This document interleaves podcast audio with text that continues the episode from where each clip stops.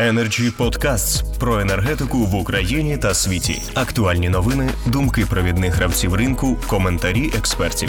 Energy Podcasts. І вже надходять перші запитання. Ми обов'язково їх оголосимо, але тим часом дехто із е, тих, хто спостерігає, хоче висловитися. От, наприклад, Мішель Форже, комерційний директор компанії Ікнет, каже.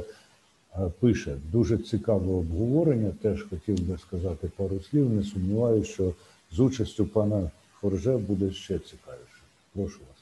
Большое спасибо, Андрей, за предоставленное слово.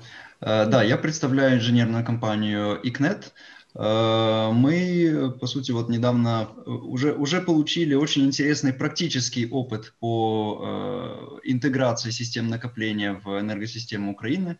Мы выполняли системные расчеты по первому пилотному в Украине проекту. Это проект на Запорожской ТЭС, который сегодня упоминался.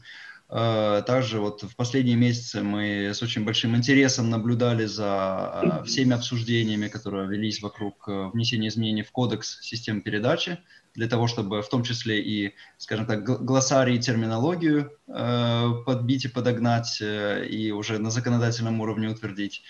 Ну и на сегодняшний день с огромным нетерпением, конечно, ждем принятия всего профильного законодательства и необходимых стандартов, для того, чтобы, наконец, э, помимо первого пилотного проекта начали бы появляться, то есть рынок бы открылся полноценно, начали бы появляться первые коммерческие проекты. Э, Ну и со своей стороны э, уже мы начали вести переговоры с основными мировыми производителями систем накопления, в первую очередь литионного. Э, Видим очень большие перспективы для Украины и, скажем так, с нетерпением ждем открытия этого рынка для того, чтобы тоже принять в нем участие как, как инжиниринговой компании, как системный интегратор. Большое спасибо. Дякую, Мішелю. Як часто буває, люди, які кажуть з нетерпінням ждем або щось подібне, насправді не ждуть, а підштовхують до того, щоб це відбувалося. Дякуємо і за це теж. Energy Club. Пряма комунікація енергії.